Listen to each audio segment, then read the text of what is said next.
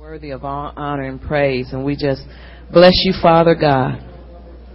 We just love you, Lord. We thank you for the people here today that they thought enough to come out and hear the word on a Saturday. And Father, we just bless you and we lift you up in Jesus' name. Now, Father, I ask that you break open the bread of life for your people here today.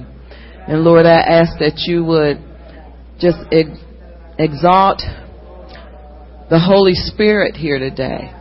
Give us instructions. Give us clear, concise instructions from heaven and help us to continue to walk this walk of faith and finish this race with patience. Amen.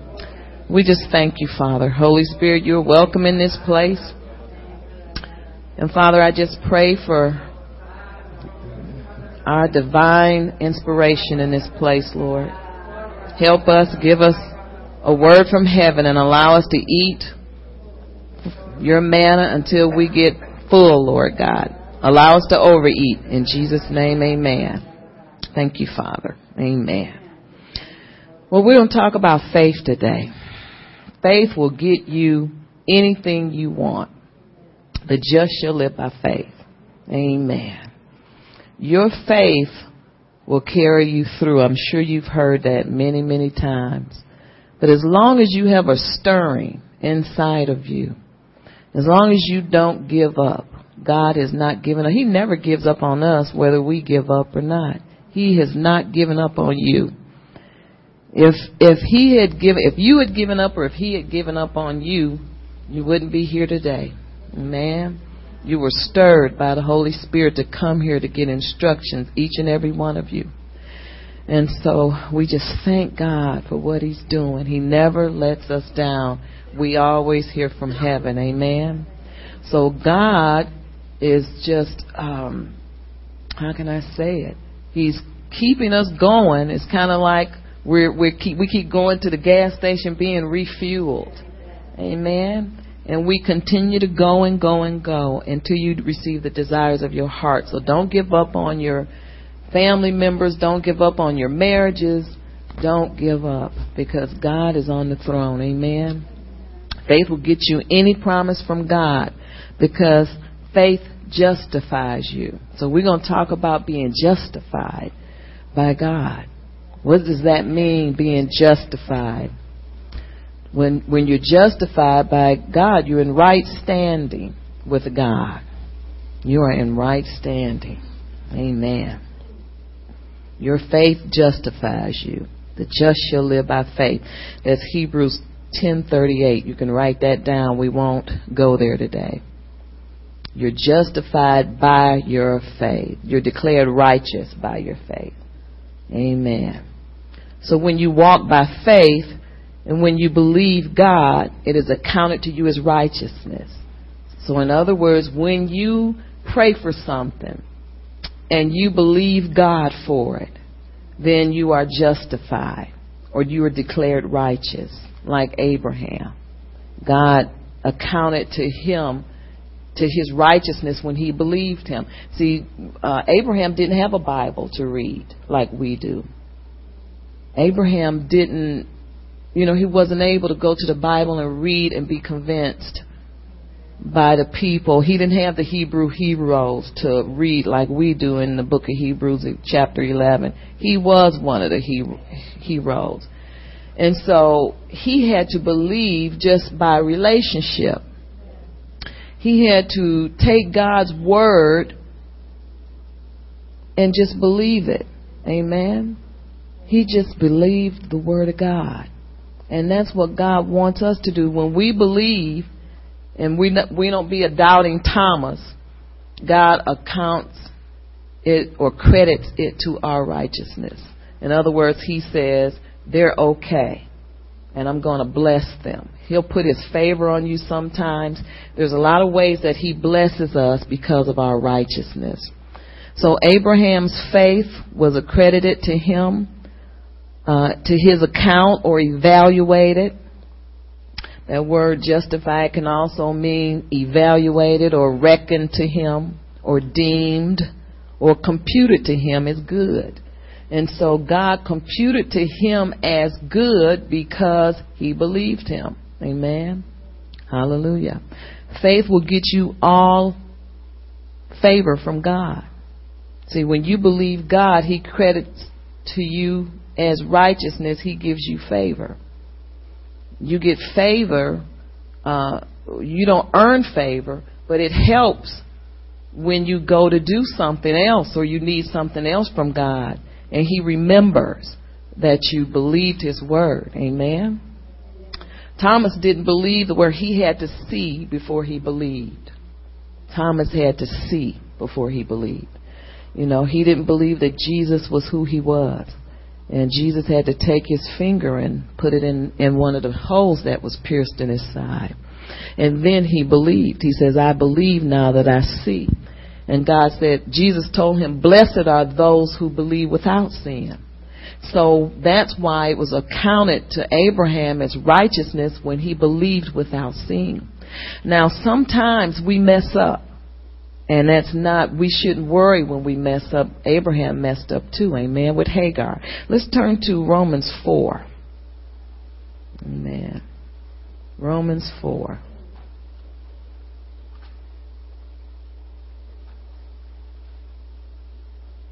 Thank you, Lord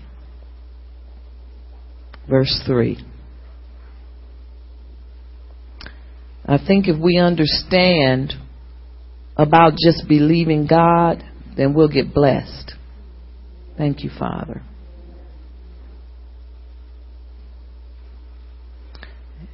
Romans 4 3 says, For what does the scripture say? Abraham believed God and it was accounted to him for righteousness. Amen. Hallelujah. So Abraham couldn't read about faith. He just believed God's word. Uh, let's see. So all we need is a word. Now, a word, the word of God is a, the promise of God. And all we need is a word or a promise. And that's all we need. In other words, the word is enough or should be enough for us to believe God. But naturally, you know it's not. We have to be convinced. We have to be fully persuaded. Now, there's a way to be fully persuaded without judging or questioning God. Amen? See, the Word of God should fully persuade you. Just the promise of God should be enough to fully persuade you. And we don't have to be like Thomas, but most of us want to believe after God give us some proof. Amen. Amen. When God told Abraham, you and Sarah will have a baby, they believed God. He didn't consider the deadness of his body. Amen. Sarah didn't consider the age of her womb. She believed. Now they believed after, I know you're sitting there saying, well, they messed up. They did some things in the natural. Yes, they did. They did some things in the natural because they had nothing else to go on at that time. Amen. So they messed up with Hagar because their relationship wasn't solid with God. Amen. But even, and I think the Lord allowed that to let us know even when we mess up, God is still with us. He has not given up on us. He's not given up on the promise. So keep going, even when you mess up, even when you question God. Repent and get back where you were going. Amen repent and get back where you were going. Amen. And so when after Hagar didn't work, they repented and they got back with God. And so they had to consider not how they felt. And that's what get us in trouble, our feelings. Feel and it becomes a thing where it's feelings versus your faith. Feelings versus faith. Feelings are what you sense or what your senses tell you. Faith is your trust. It's what the promise tells you. So you come to a dilemma where you have to either trust your reasoning and trust or trust what God has told you. Feelings versus your faith. Amen. So if you feed your faith, then your feelings will diminish. That and then you'll look back and you say, "Well, I don't know why I felt that way about a certain thing," you know. But it will be accounted to you as righteousness. And righteousness, of course, is right standing with God. Amen. So it was accounted to Abraham as righteousness because he didn't waver at the promises of God. He believed it. Once he understood that this was real, that he was going to be the father of many, the father of many nations. Amen. Now this is one thing that the Lord has, has shown me about which I believe why we're talking about this today. If we're if if Abraham is the father of many, he is the father of many nations, and we're seeds of Abraham. So that entitles us to the promise. Amen. If we can understand that, God wouldn't have to convince us. Are you hearing me? Amen. See, whatever Abraham earned or if if it was accredited to him as righteousness because he believed, and he did believe, and sure enough, Isaac was born. Then, if we are his seed, and you and I are the seed of Abraham, then really and truly we don't have to be convinced. If you think about it. Because it's already been accounted to us, just like it was accounted to Abraham to righteousness. So, in other words, you see where I'm going with this? See, this promise has already been earned by Abraham. He's already planted seeds of faith. He's uh, broken the doubt. He's stopped the confusion. He's shown us that God is real and that God will come through for you. The promises of God are yea and amen that there's nothing that God won't do for you. And so if we think about Abraham and we think about Noah building that ark with not a, you know, he didn't have to wait for a architect's design to build it. And there was never an ark built. He just obeyed instructions from heaven. And you look at all the other uh, people in the book of Hebrews who walked by faith and not by sight then we should be convinced just by our inheritance that we will receive the promises of God. See, it's like this. We don't have to earn it. God's just going to do it by your inheritance. If you can look at it like that, because sometimes when we fight the fight of faith, sometimes when we don't see salvations happening fast enough or marriages reconciled fast enough, we get weak in our faith and we start to listen to Satan that tells us something different. Amen. And so if we will just receive by inheritance, then we'll know that we'll know that we'll know that we will receive the blessings of God. That everything that you need has already been dealt with. God even sent Jesus, his only son, to go to the cross and die so that we can receive and inherit all the blessings. Amen.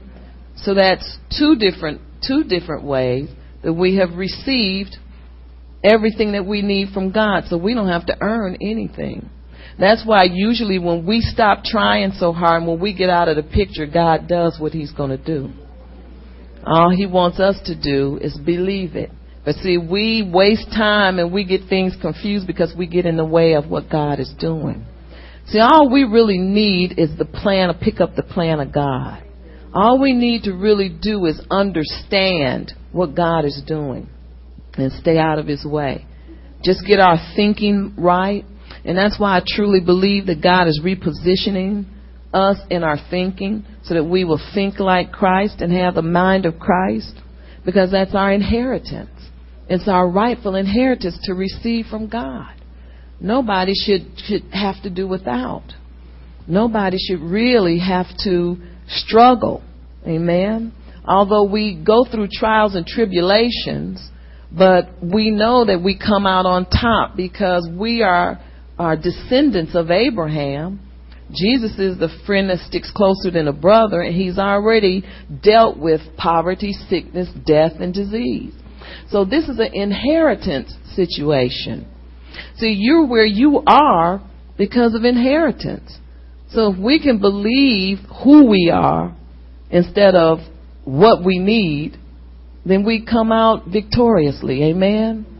Amen. The Bible says that no weapon that is formed against us will prosper. If we understand who we are, then that scripture applies to us more readily.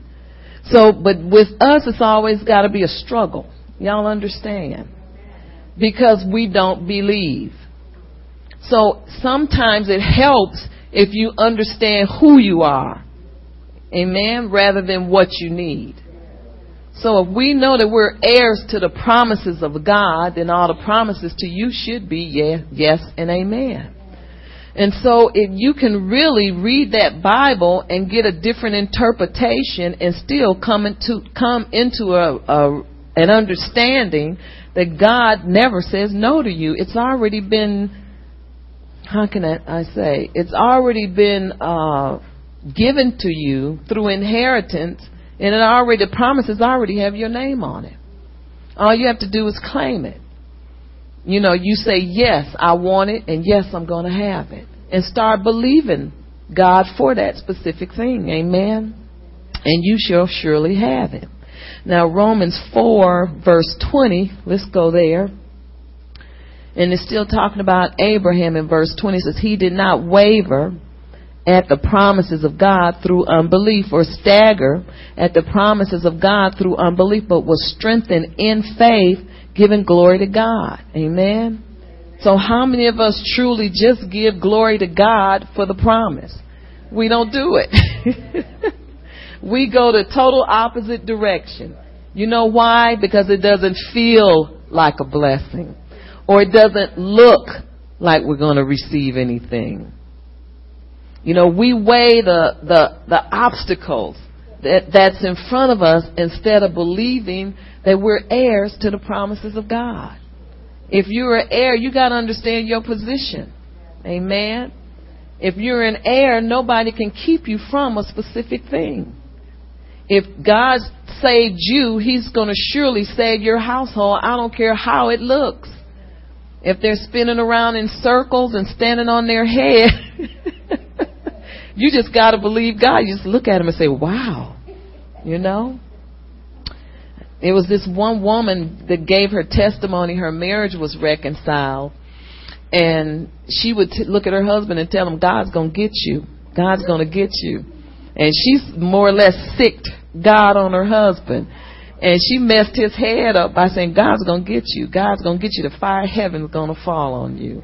And she kept her confession straight all the time. And you know, God got him. And he wound up in a church service. He hated church, didn't want any parts of church, but he wound up in a church service.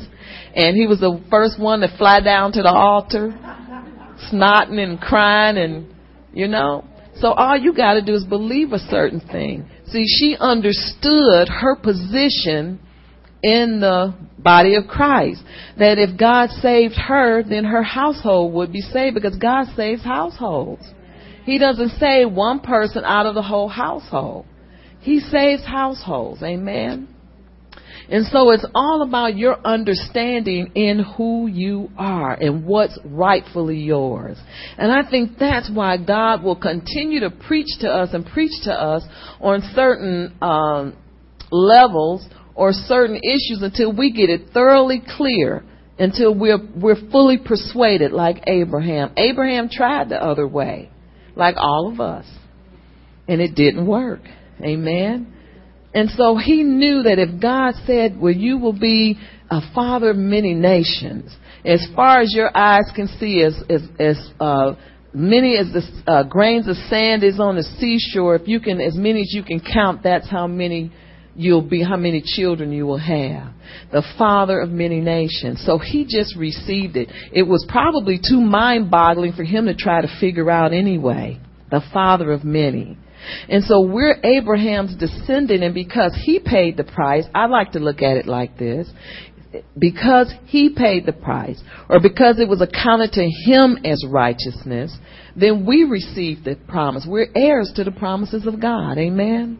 So it should be easy for us to believe when God says He's going to reconcile our marriage or He's going to save our children. See, we get caught up in the natural because we're in the world, but the God says we're not of the world. We're not a part of the world. Amen? That's why the Lord says to uh, be ye transformed by the renewing of your mind.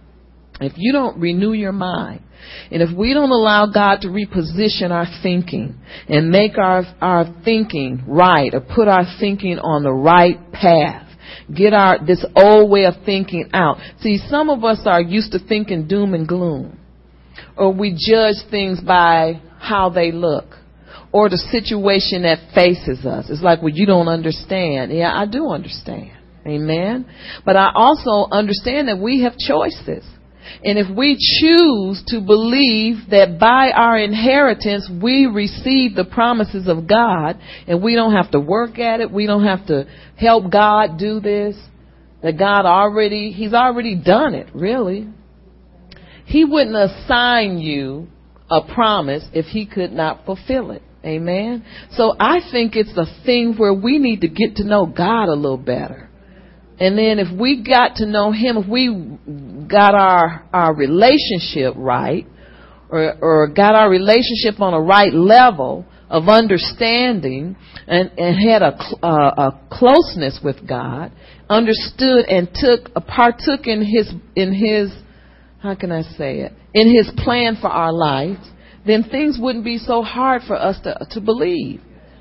And we wouldn't say we're waiting on God. We're not waiting on God. You know, that's beginning to sound more ridiculous and more ridiculous the more I hear it. I've been saying that for a long time. I'm not waiting on God. He's waiting on me to understand that by my inheritance and because of whose I am, I'll receive the promise it can come at any time. Amen. Amen. See, everything is on a time schedule, or the Bible talks about seasons and, and uh, seed time and harvest will surely come. There will be times and seasons. And if you plant seeds, those seeds will surely bring a harvest. Well, when it's your harvest time, it's just your harvest time. You just have to receive that and understand that. You know, I always say, well, God, if I don't have it right now, it's just not time for it.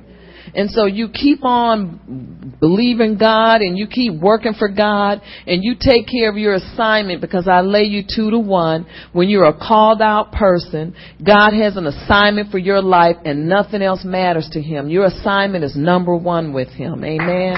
It's just not time yet. There are things that God wants you to do. Everyone in here is called to do something specific for God. If you were not called to do something specific for God, you would not be here. You would not be here. But sometimes God has to tweak us. You see why He tweaks us? Because we get off the road and onto some something else that is far from where God wants us to be because of our natural concerns. See, we have concerns that draw us away from our purpose. Amen. And so God wants us to refocus, to uh, be repositioned in a in a place where we understand. And let me see, how can I put this? That we become concerned about what He's concerned about. And when we pick up the vision and pick up the burden that God has for us, and His burden is salvation for all people, if we would tend to that, instead of being so concerned about what's not right in our lives. Do you know God will fix these things so quickly? So we're not waiting on Him. You know, I used to hear that all the time and I used to get angry. I really did. Because I said, well, what else am I doing? You know, I'm doing everything God told me to do. It's not working or, uh, you know, I didn't receive the promise. So it must be that I'm either not doing something for Him right or he's changed his mind. you know, those thoughts come to you. But I didn't understand by inheritance. You know, it's because of who I am, who Jesus is to me, the purpose of, of him going to that cross, these things are dealt with and they're settled. They are settled. That's why the Bible says all things are yea and amen, that God says yes. I used to say, well, if he said yes, then why didn't the promise come to me yet? See, it's all in our thinking. We have to get our thinking right. Amen. It is just not your season, or it is your season. It's coming. See, God told us that the, year 2007 would be a season where, of open doors. It would be a season where, you know, you can just believe God easily. It's the year perfected faith. And that's what He's doing. He's, is, everything is on schedule. If you really think about it, it's on schedule. Amen. It's the year of the open door. This is a good opportunity for people who are changing jobs. Does anybody here want a different job? Okay, I want to pray for you before you leave. Because let me tell you something. God says this to you. This is a year of the open door. If you want a different job, now's the time to go after it. Amen. It's yours for the picking, each and every one of you. If you want a better job or a promotion, if you like your job and you just want a pr- promotion, now's the time. It's the year of God opening doors that no man can open and closing doors that no man can close. Getting you in a right position physically and mentally so that you can receive the promise. Amen. See, the worst thing that could happen to us is we be overwhelmed. When you're overwhelmed, you don't do anything right. So God doesn't want to overwhelm you with too much. See, if, if you are, if you get a new job, there's a training process that you go through, supposed to be. A lot of jobs try to cheat you out of your training process. But there's a training process that you're supposed to go through before you fully go into that new position. And so God is training us how to receive the promise, how to, how to cope with the promise, how to to keep the promise, how to handle the promise. He doesn't want to overwhelm you. So he's he's preparing us to receive his promises. Amen. Because if if God overwhelmed you with too much money in your bank account, you would just go ballistic. I mean, I'd stay at the mall 24/7 and you would too. Trying, looking at me like, "Huh?" You know you would. Buy things you shouldn't buy that you don't need. Amen. So whatever. And so God is, He's teaching us how to be trustworthy stewards or good stewards over what He gives us. Amen. It would be a pitiful shame to uh, believe God for the promise and do so much, and when you receive it, you abuse it. Or amen. Or you don't know how to uh, get the best out of what God gives you. And so God is tweaking all of us. He's preparing us. But if you would just understand that everything is on a timetable. Amen. No man knows the day or the hour, but God does. But He is going to give you all things pertaining to life and godliness. So Abraham staggered not at the promises of God. He didn't think about and try to reason how things were going to pan out. Amen. He picked up the burden and he believed God. He just believed God. Amen. He didn't try to figure out how God was going to do something. He didn't try to figure out what if, like we do. We do it all the time. And then, you know, we always think, well, this was the people in the Bible. They're not normal people. See, that's what we think. How many of you have ever thought that? You know you have. So have I. Well, that's just somebody in the Bible. That's not normal people. They were, you know, touched by an angel or whatever. We don't have that. But you know what? We really have more than they have. We have the written word of God. We have the word straight from heaven. We have prophecy, interpretation of prophecy. We have uh, tongues and interpretation. We have so many avenues to get a word from God or get his assurance that he's going to do a specific thing for us.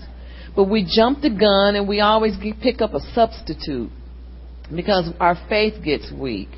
And who wants a substitute? Who wants Ishmael? See, that didn't work for Abraham. He received Ishmael and God says no. After, you know, uh, Hagar kept picking at Sarah, ha ha, I had a baby, you can't. He said, kick her out. Kick the bond servant and the baby or whatever, bondswoman, kick her out. And we're going to do this thing right because that is not the promise. See, the promise is the very best thing for you. That's why it seems so far and few and in between, or however that's saying. It seems like it's so hard for you to get, but the promise is the best thing for you, and it's on a scheduled time. And you have to believe God and trust Him. Amen. So it will be accounted or credited to you as righteousness. Just trust God. So Abraham staggered not at the, propis- the promises of God through unbelief. We're in verse 20. It says, But he was strengthened in faith, giving glory to God. So if you give glory to God and you start thanking Him instead of spending your energy doubting Him, and keep thanking Him, Father, I thank you for my new house. I thank you for my husband. I thank you. Just thank Him and stop judging him unfaithful because he's a faithful God. Amen. You just have to trust him. You have to trust him. You have to trust in him. And it gets weary. You know, it's God is not saying that you won't grow weary, but he says don't do it. He knew we would, but he tells us not to. He says don't grow weary while doing good. Because if you faint not or if you don't quit, you'll reap the harvest. And see, that's what you want, the harvest. The harvest is for an appointed time. If we could just understand that and not think God said no. The harvest is for an appointed time. When farmers go out, they do not go out before a specific time to collect corn, to harvest their corn. It would be insane for him to do that. You know, if he plant strawberries, he knows when the strawberries, when it's time to go out and pick. Not before that time will he go out to try to harvest strawberries. And the same thing with anything else. And so your your blessing is for a specific time. That's all it's about. That's all. And in the meantime, get your faith right. The Bible says that Abraham grew was strengthened in his faith. He was strengthened in his faith because he spent his time developing his relationship with God. He was strengthened in faith. He read his word. He didn't dodge his prayer partners, you know, or make excuses. Ouch. Did I get anybody yet? He didn't stay home, you know, least little excuse or finding excuses to stay home. God never double books. You know, it's like God can't keep a, a schedule book right. Amen. See, these are things, these are things that weaken our faith because faith comes by hearing the word of God. Amen. So it's important to be in a specific place at a specific uh, time hearing specific words to build your faith and make your faith strong on the inside.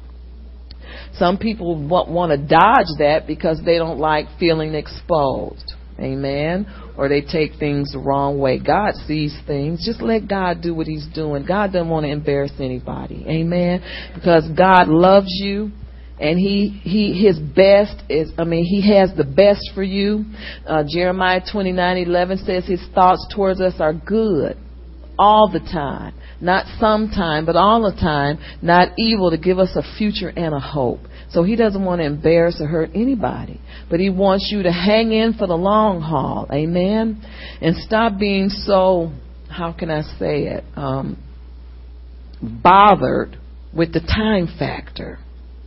You know, that was uh, Sarah and Abraham's biggest problem is the time factor. And that's why they thought that God could not be talking to them because of their age. God doesn't really care how old you are. He can perform miracles. That's not a problem for him. Amen. In fact, I think that's why he chose those two. To show us that time has nothing to do with what he's going to do. Time has nothing to do with his plan and his purpose for our lives. Amen. So he was strengthened in faith, giving glory to God. And verse 21 says, and being fully persuaded. Hallelujah. Being fully persuaded that what he had promised, he was also able to perform. Hallelujah. So he was fully persuaded, and that's what we need to be. Fully persuaded. And I believe that that's what God is doing today. Being, he wants to fully persuade us by the word of God that God is going to come through for us big time. Amen. His faith was not weakened, but the Bible says it was strengthened. His faith was strengthened, giving honor to God and being fully persuaded that what God said he could do, he could do. He, he, so giving glory to God strengthens your faith. Acknowledging Him, strengthening your, your commitment to Him, strengthening your and putting more time in your relationship with God strengthens your faith. It builds your confidence. Amen. His faith was not weakened, but strengthened. Amen. So take your confidence out of yourself, and I think this is what God wants you to know today. Take your confidence out of you. Stop depending on your strength and your power and your testimony and what you can do. Stop thinking that it's all on your shoulders. It's not. It does not depend upon you as much as you think. I mean, we pay, play a part in everything, and God uses us. Amen. But I'm telling you that God can do this all by Himself. All you need to do is believe. That's your part. Your part is to believe. His part is to perform. Amen. And well, why would you believe? You believe because you know who you are.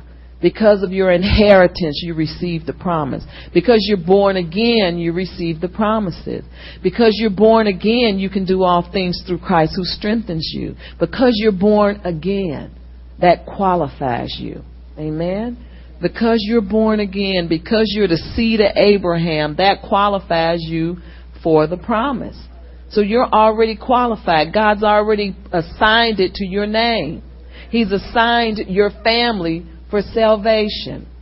Even if they're jumping through hoops, doing drugs, it doesn't matter.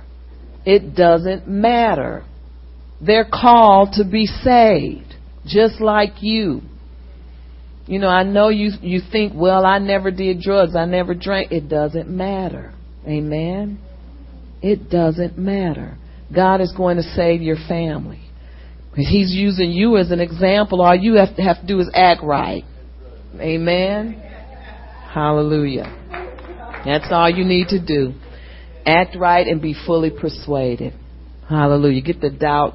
Stop wavering. He didn't stagger at the promises through unbelief, but he was fully persuaded by the word of God. The promise was enough for him. Amen. He was fully convinced by his relationship with the Lord. He was fully convinced because he knew that a part of him loved the Lord and God loved him. Amen. God was not a liar. Hallelujah. Amen. So Abraham's senses played no part in this situation. His reasoning played no part. have to understand everything. It's called religion. It's not God. God doesn't do that. That's what Thomas did. He had to reason and figure out everything. That's your mind. You know what? That's called self will. Because you think you got to understand. See, this is what when when we reason, and gotta understand and things have to make sense all the time. You just don't receive and accept. That's your flesh. It's your flesh. You're in pride because you have to understand everything. Everything has to make sense to you. Everything doesn't have to make sense, not when it comes to the things of God. Now, I suggest if you sign papers to buy a house or certain things like that, you had better understand what you're signing. But that's why God gave us five senses. But your senses does, does not play a part in the things of God. In fact, your senses are going to lead you down a different way. You have to go after the things of God, go after the promises of God just by word of understanding. Understanding that that promise is for you and that you can have it because of who you are. It doesn't matter what you think. It doesn't matter what you've done wrong. God doesn't care what you've done wrong by all by process of elimination, uh, Sarah and Abraham should have been disqualified. Having a baby out of wedlock that don't even make sense. Committing fornication Now that was adultery. You understand what I'm saying? So by all by all rights of, or, or all measures of where we understand, they should have been disqualified. But God didn't disqualify them. You know what that said? That speaks volumes to me. Amen. Two people got it. No matter how much I've tried to show God I, I'm going to do this, without really saying that to Him, I thought I was being obedient, but trying to do it myself and thinking it was all on me, because I can do all things through Christ who strengthens me. Picking up God's burden. See, I did more, more wrong to the situation because I was looking in the natural trying to evaluate things by how they look. And so we can't go by, look, the just shall live by faith, not by how things look. Because I'm telling you, if we go by how we look, we see people turning cartwheels and flips, saying nasty things to us, cursing us out, disrespecting us. You know what you want to do? You want to punch them in the face. You know what I'm saying? My goodness, that's what they deserve. And they do. We won't be too holy today. We'll just tell it like it is. They deserve it. But God loves them anyway. And He's called them to be saved. Their names are written in the Lamb's book of life just like yours and mine. And they will be saved. Amen. Hallelujah. All you have to do is believe it. Keep praying for them and don't quit.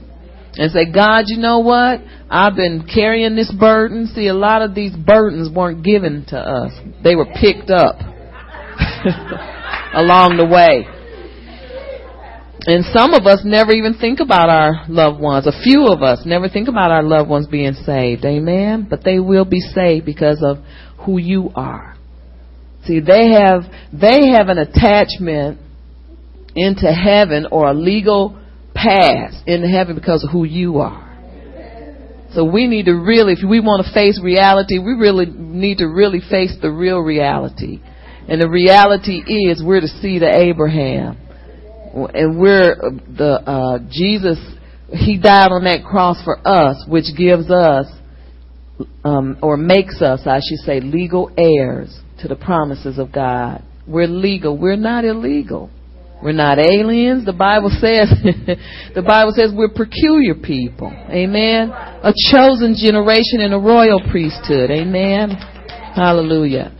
And so we need to understand that Abraham's understanding played no part in this scenario. It played no, his reckoning, his reasoning played no part. Him trying to figure out, now how am I going to produce a baby at 100 years old? That had no part in this scenario. When he dropped all of that dumb stuff, it happened. Amen after, because if you read it, after Hagar and the baby and all of these natural, see, after he stopped trying in the natural to make this thing happen and trusted God and stopped looking at how it looks in the natural, because that's called pride, because you think it's all on you, all you gotta do is act right. Amen? Be a representative. Just be who you are. Amen. You're called for such a time as this. You know, God loves you and He's using you. You're a, a chosen generation and a royal priesthood and a holy nation. All you got to do is be that. That's all you have to do. And you've done your part. But see, most of us, especially you young people, when you get out among the heathen or the world, you filter in. And so we need to continue to be who we are. Amen. So Abraham was fully persuaded we need to do what he, he did. And this is why it was accredited to him as righteousness. So his faith made him righteous and your faith makes you righteous. Amen. Abraham knew it was beyond his ability to make it happen. And that's a good place to be. And me and you need to get there. We can't make it happen. That's why we're still hitting at the same rock. Because we can't make it happen. And we keep vacillating between truth one day and non-truth the next day. And we don't know what we believe because we keep going back and forth. We keep wavering or staggering at the promises through unbelief. But if we understand who we are, who we are and whose we are, that's what makes, that's to me what seals the deal. That takes the mystery out of this mayhem, if I can call it. Amen? Honey, if you belong to God, He will not let you starve. He just won't.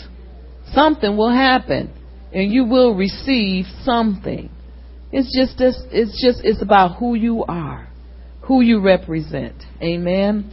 So when Abraham finally put two and two together, he started to understand that this is not it's beyond my abilities. It's not on me, but this is God's promise and God can fully fulfill the promise that he's given to me. Amen. Let's flip over to Romans 5 verse 1. It says, therefore having been justified by faith, we have peace with God through our Lord and Savior Jesus Christ, through whom also we have access by faith into this grace in which we stand and rejoice in hope of the glory of God. Hallelujah. Let me read that again. Through whom also we have access by faith into his grace, by faith into his grace, in which we stand and rejoice in hope of the glory of God. And not only that, but we also glory in tribulations, which most of us don't, knowing that tribulation produces perseverance. This is why we go through. This, this is why we're in the position that we are right now. God is trying to produce some perseverance inside of you. He's trying to strengthen you and build your character. Amen. He's trying to produce character and hope and teach you how to not lose hope. Some people, if they don't get what they want after two, three, four, five years, forget 20, they just change. They get on another road. Amen and they give up. And you know, this is what they say God never told me that. Now, I've been in doubt. Don't get me wrong. Where I say, God, did you really tell me this? But all the while, I know He told me this. But you got to get real far out in the ozone to say, God never told you that. You know? See, that's called you gave up. And God doesn't want you to give up. Now, if you sit up and you watch these people who are called to be saved, that will make you want to give up. It'll make you want to give up or shoot them or something. Amen. Don't look at them. Please don't watch them. You ever just got tired of watching your kids? I just keep it with kids. We ain't gonna say nothing about the little husband and you being went out and shot him or look for him with a gun. But you know how you just you just get so tired of, of you know you need to get tired of watching. See, what we do is we try to handle and control all of these situations around us because we think we know what God is doing. God is much more wise than the Bible says He's the most high God. He's the all wise God. Amen. So we're no match for God but we think we are because this is our life. Well, guess what? It ain't your life. You've been purchased with a price. Your life is not your own. See, if you're born again, you can't sit and do anything you want to do when you want to do it. God comes first. And so many of us put God in a little corner once or twice a week, you know? And He doesn't like that. And then you wonder, why didn't I get the promise? Well, when did you pray last? yeah. When did you last do something for God? See, let's put it to you like this. If you don't incorporate God in your everyday life, you will be struggling. You'll be working hard. Your life will not be full of peace. It will not be full of, you know, you just, you'll just be hyped up and nutty all the time because you don't trust Him and you don't give Him free rein in your life. God's yoke is easy and His burden is light. And He died so that you can have peace. Amen. Hallelujah. And so we have to know when to say, you know what, God, I repent. I've been doing, trying to do this myself. And I didn't understand and it was already done. And I'm just going to surrender to your plan and your purpose for my life and thank you for calling me out from among them. Amen. Hallelujah. It's a good place to be. Amen. So if we understand who we are, that you're a seed of Abraham, your father of many nations, and it was accounted to him as righteousness when he simply believed God. You don't have to fight for anything. The battle is the Lord's. Amen. And he is fully able, able and capable. Sometimes we stop the blessing because of our wrong attitudes. And we get so upset with people and mad and they don't even know we're mad and could care less. That's the hurting part. They don't care. They're not thinking about us. Amen. Verse 4 says, "In perseverance, character, and character, hope. Character brings hope. Perseverance develops character. Tribulation produces perseverance. And verse 5 saying, Hope does not disappoint because the love of God has been poured out in our hearts by the Holy Spirit who was given to us. Amen. There's another gift that you had nothing to do with that God did because He knew you would need a helper called the Holy Spirit. We had nothing to do with Him, yet and still, we want to control Him too. Control when people decide when people need Him. And that's why when people come to me and say, my, my daughter or my son need the Holy Spirit, I don't listen. Because only God knows. And you can never force the Holy Spirit on anybody. That's what the Lord told me. He says, never force anybody to receive the Holy Spirit because if they don't want it, they're not going to receive it. They know they can receive it at any time. People just don't like to feel pressured into anything because of pride. So if people want to keep their pride, I let them have it. Amen. So God has to, God really has to woo people's hearts and change their hearts God has to do that. We can't do that. If if we could change people, boy, I could think of a lot of people right now. I could think of maybe 50 people that would be changed that I know. But that's not my job. My job is to believe God at all cost. Amen. Hallelujah. So let's see did we read verse 6. Verse 6 it says, "For when we were still without strength, in due time Christ died for the ungodly." For scarcely for the righteous man will one die, yet performs, or I'm sorry, perhaps for a good, what is that? Good man, someone will even dare to die. But God demonstrates his own love towards us in that while we were yet sinners, Christ died for us. Much more than having now been justified by his blood, we shall be saved from wrath through him. See, everything is through him and by him. It didn't have anything, you didn't see your name in there anywhere. God did all of this by himself. And if he's able to do that, he's able to perform every promise that he's given you. Amen. We can't change people. I wish we could. We, we really can't change anything that's distasteful because tribulations will come. The Bible's already told you that. But how you come out is how you deal with them. If you keep your faith level up and you understand who you are, then you know these things are just passing just like the wind. Amen. So we must become fully persuaded by hearing the word of God. Faith comes by hearing the word. That's Romans 10:17. Faith comes by hearing the word. Amen.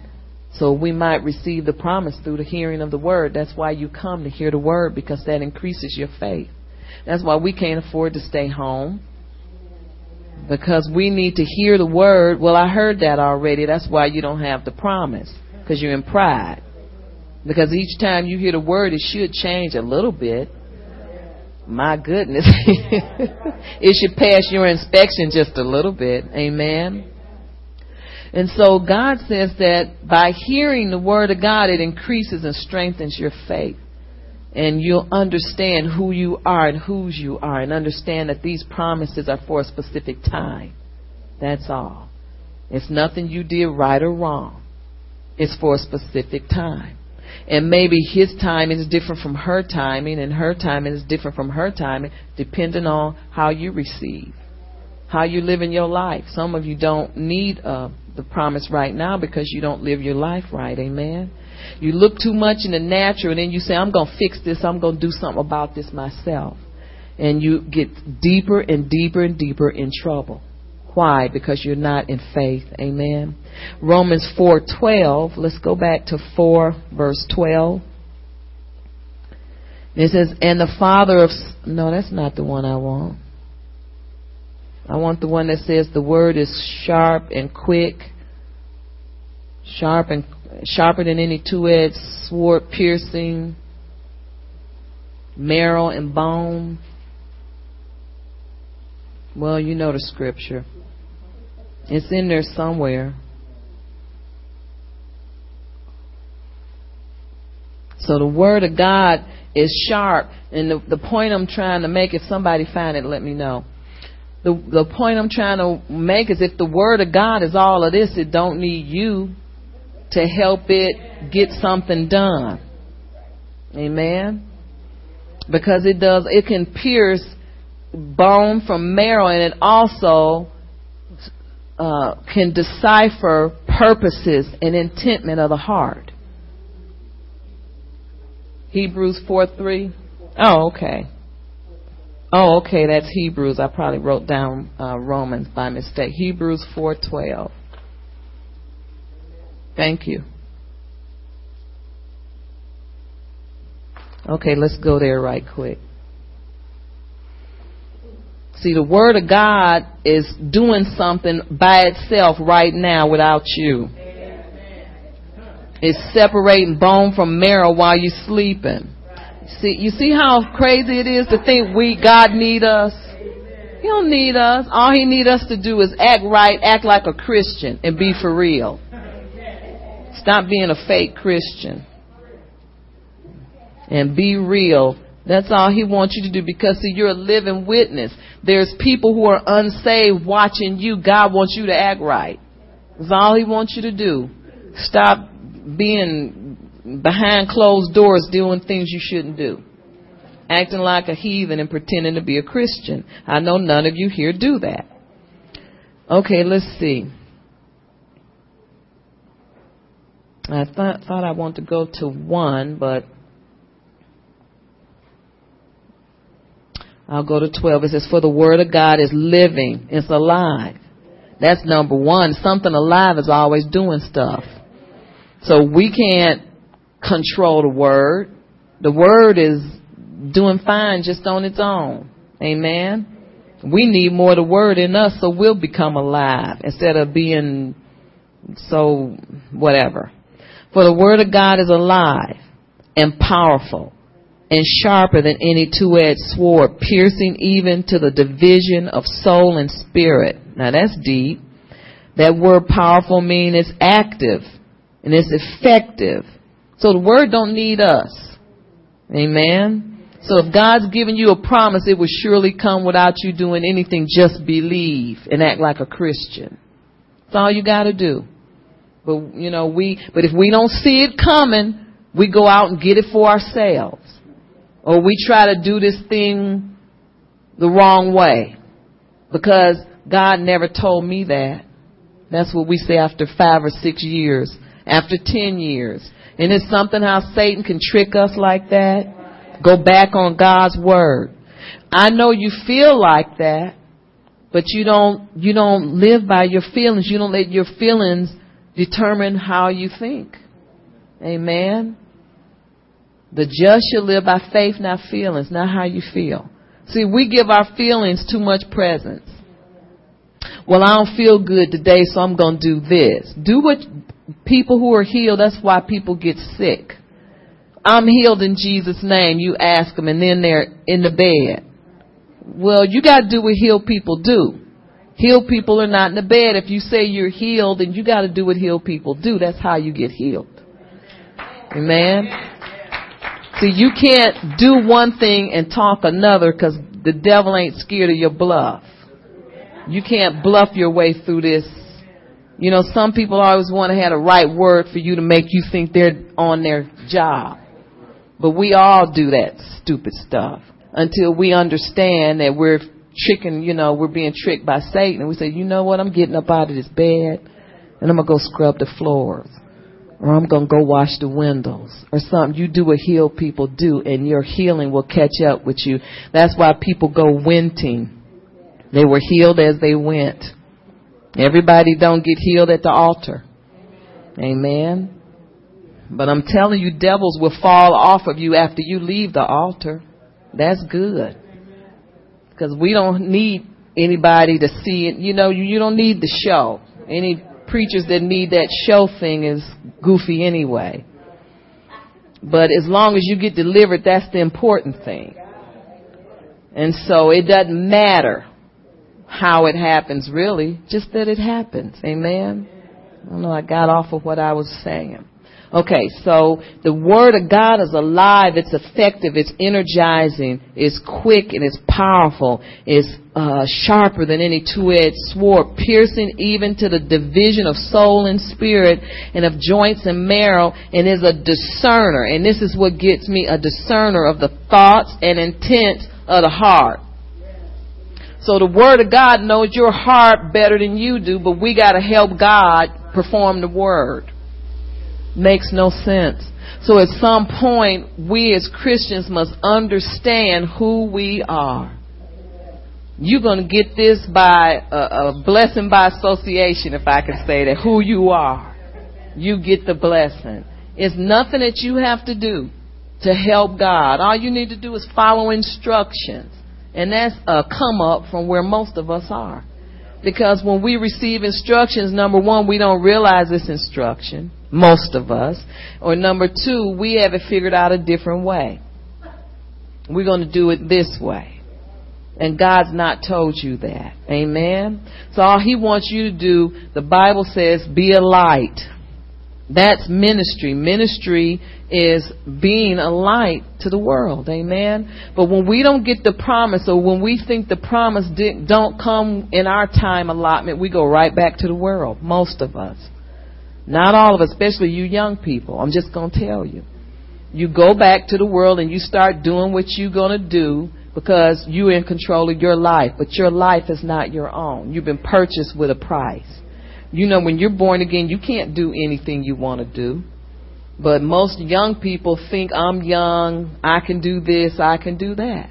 But they're in pride. Amen? And pride comes before the fall. Amen. And let's go to verse 13. I like how that sounds. It says, And there is no creature hidden from his sight, but all things are naked and open to the eyes of him to whom we must give an account. Now, take that. You see? God knows what you're trying to do, and it's not going to accomplish that which he pleases.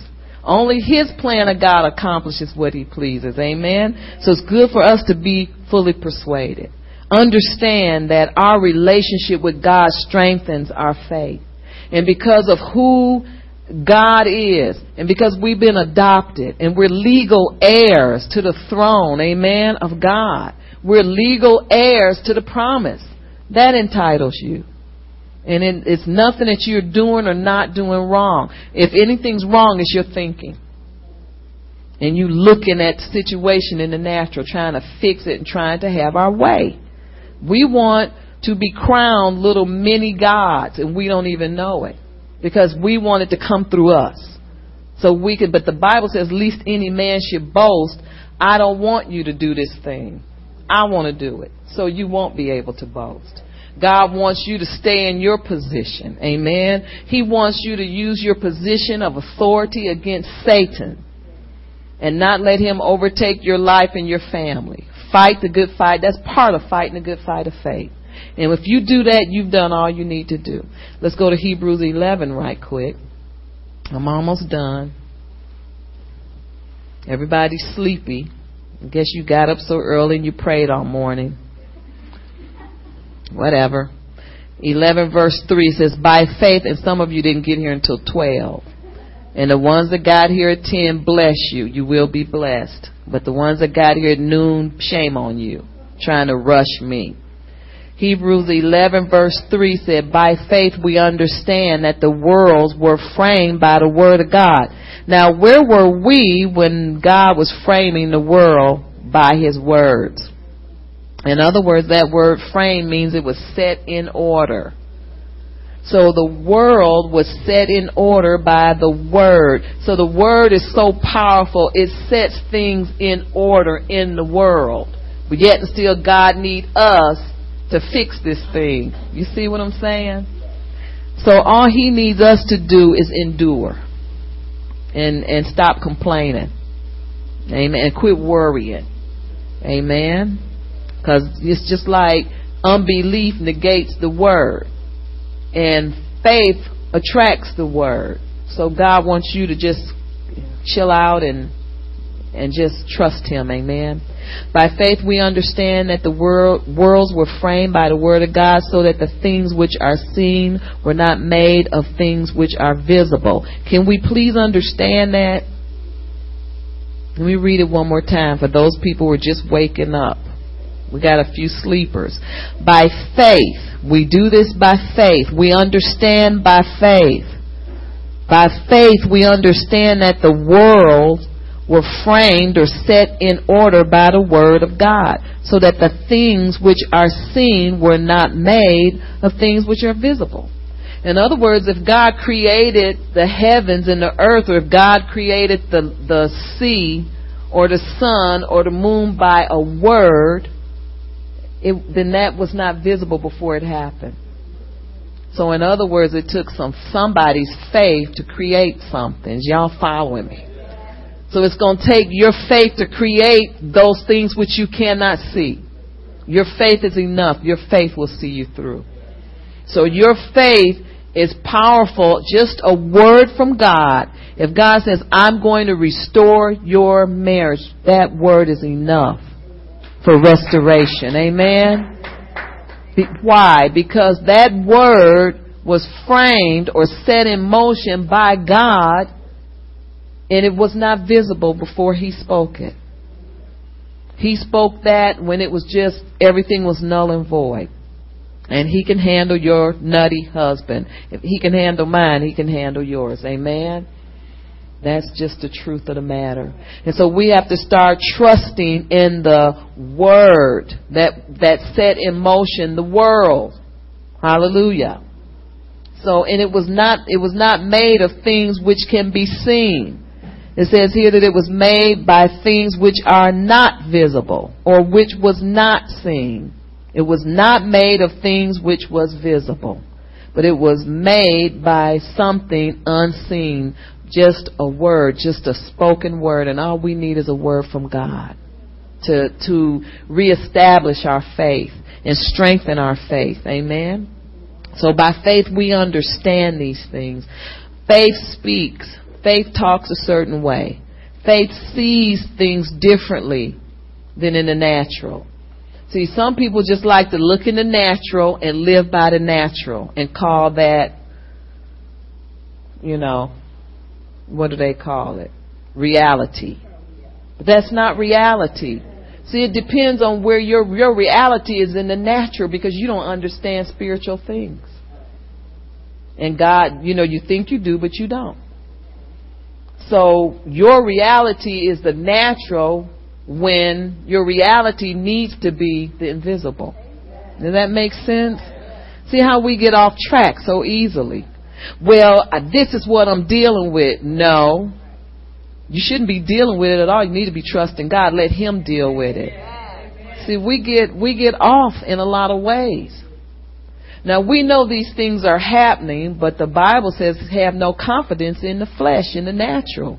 Your confidence is not in the natural. Your confidence is in the Word of God because it's already been spoken. It's already been worked out. Do you know God already knows who your husband is? You don't. He does. Some people think they do. They don't know. God knows, but you don't. But you think you know because you're smarter than God. Let that marinate for a while. you just in just want what you want. But if you want God's best, you just ought to say, you know what? I don't know who my husband is, but I know he's going to be the best husband I could ever have. And stop worrying about who he is. Cause you know what? When you finally get married and settle down, you're probably gonna be so thankful you didn't marry who you thought you were going. A lot of people should have got married. You know how I, in the old days, when, well, the old days, back in my day, when you got a girl pregnant, you got married. And I'm just going to be honest with you. I thought that was the right thing to do. I really did because you know that family, keep the family together. But now that since I've been a Christian and really understanding the things of God, that's just pressure. The, the key is to not have sex and leave people alone. And if you keep your mind out of sex, thinking of sex all the time, maybe you can get with the the per, the person God purposed you to be with. Cause see, that's what attract most young people is sex. How am I doing over here, guys? They looking down. I'm gonna mess with them today. I've been nice to them for a long time. So the one that you think is yours might not be yours. God might have something better for you. Cause you thought the last one was him. It wasn't him. Ah, I don't care. Be mad. Hey, whenever God gets you, nail you, it's a blessing. He nails people for a reason. Amen. So just give God a chance. He knows what's best for you. And anyway, you know, when you try to fix things and, well, I'm going to marry him when I get older, it might be, you know, Freddy Krueger. You don't know. Let God choose your husband. And if it's the one you've chosen, then lottie da. What a blessing. You know? It might be and it might not be. Just if it is, then you don't have nothing to worry about. Just serve God and be an example. But if it's not, then just have some patience and have some faith in God's plans and purpose because he's you know this is the thing young people god will not put you with something that's not good for you He's not that kind of dog. Uh, you know, God, you know, you think God is a dirty dog. He's not a dirty dog. He wants the best for you. He looks at the bigger picture. He ain't looking at your flesh. He don't care about how much your flesh is screaming. He could care less. You get that under control. The Bible says for you to do that. That's why he, the Bible says to be ye transformed by the renewing of your mind. You got to get your mind renewed so you don't think about sex all the time. That's why most young people want to get married. They look at it as open season or free sex. Open season. Is that free sex? Legal sex. Whatever it is. What did I say? did I say that wrong? Oh.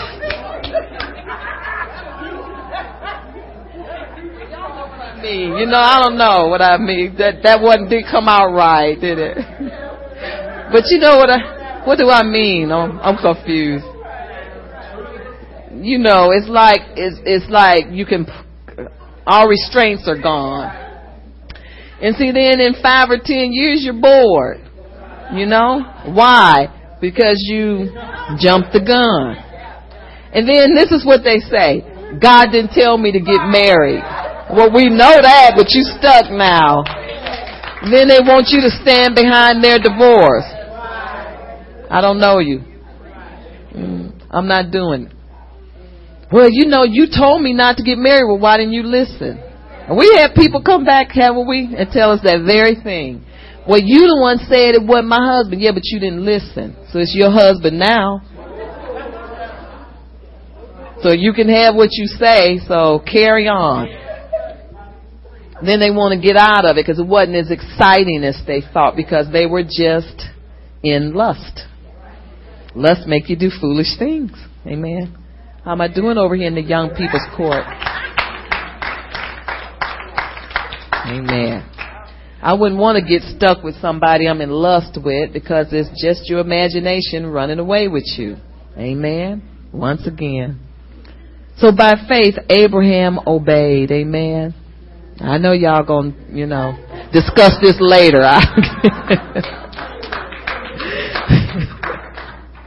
They're going to discuss this later. They're to have a press conference. Amen. yes. I'm going to shoot. So it's the evidence of things not seen. Let's get back to faith. we must see through the eyes of faith. The eyes of faith does not look in the natural. The eyes of faith sees into the invisible. You know, we just read that scripture in Hebrews that said the worlds, in Hebrews 3 it says, the worlds were framed by the word of God so that the things which are seen were not made of things which are visible. So the promise that God has given you for your life is not made up of something visible. Why are you looking? What are you looking at?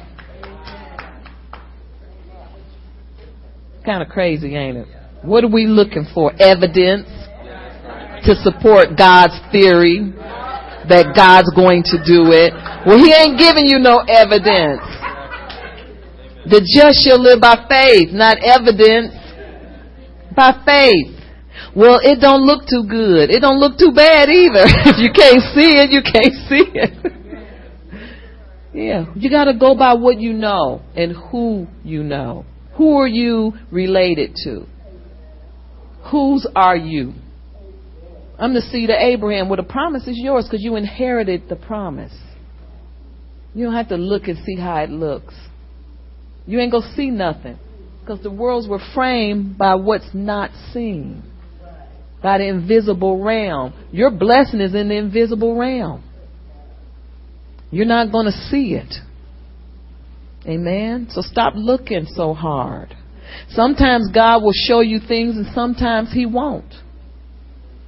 If you act like you're just going to crack up, sometimes He'll let you see little glimmers of hope.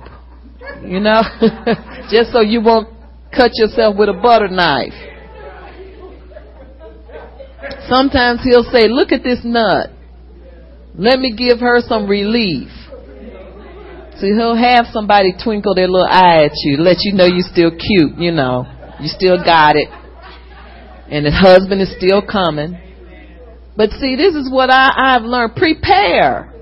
Prepare. If you want a husband, would you please do something with your hands besides fold them? My goodness. Learn how to cook. Now, am I right, Miss Joyce? You gotta learn how to cook to keep a husband. That's right. And they like to eat every day. Please, young people, learn how to cook and stop thinking your looks is going to hold the marriage together. It won't, honey. It won't do it. It won't work. Amen. It just don't work. Know, what's going to keep it going is your abilities. Who you are and whose you are. Amen.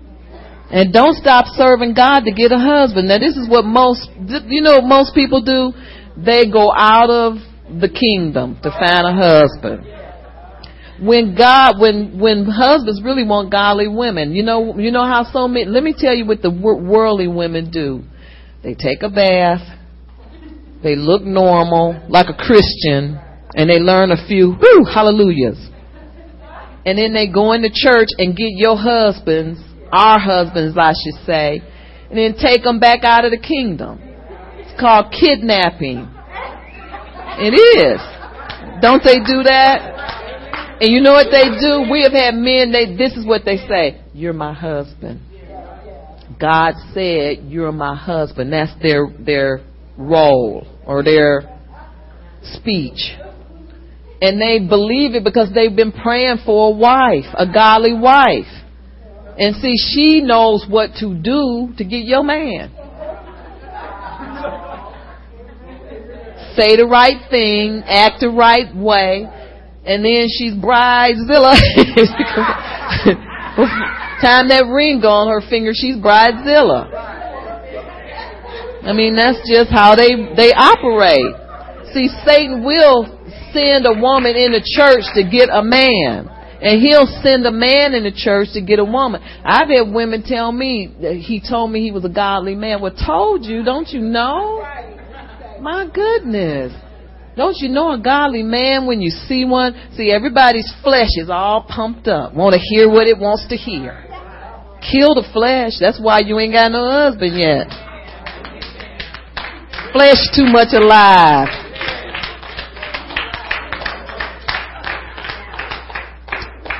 Honey, you don't, you know, when God's got it planned, you don't even know what's going on. I remember Bridget telling me she didn't remember nothing about the wedding until after after it had happened. she said, "Did you know?" I said, "No, I didn't know. I was just praying for a godly husband. When he come, you ain't gonna even be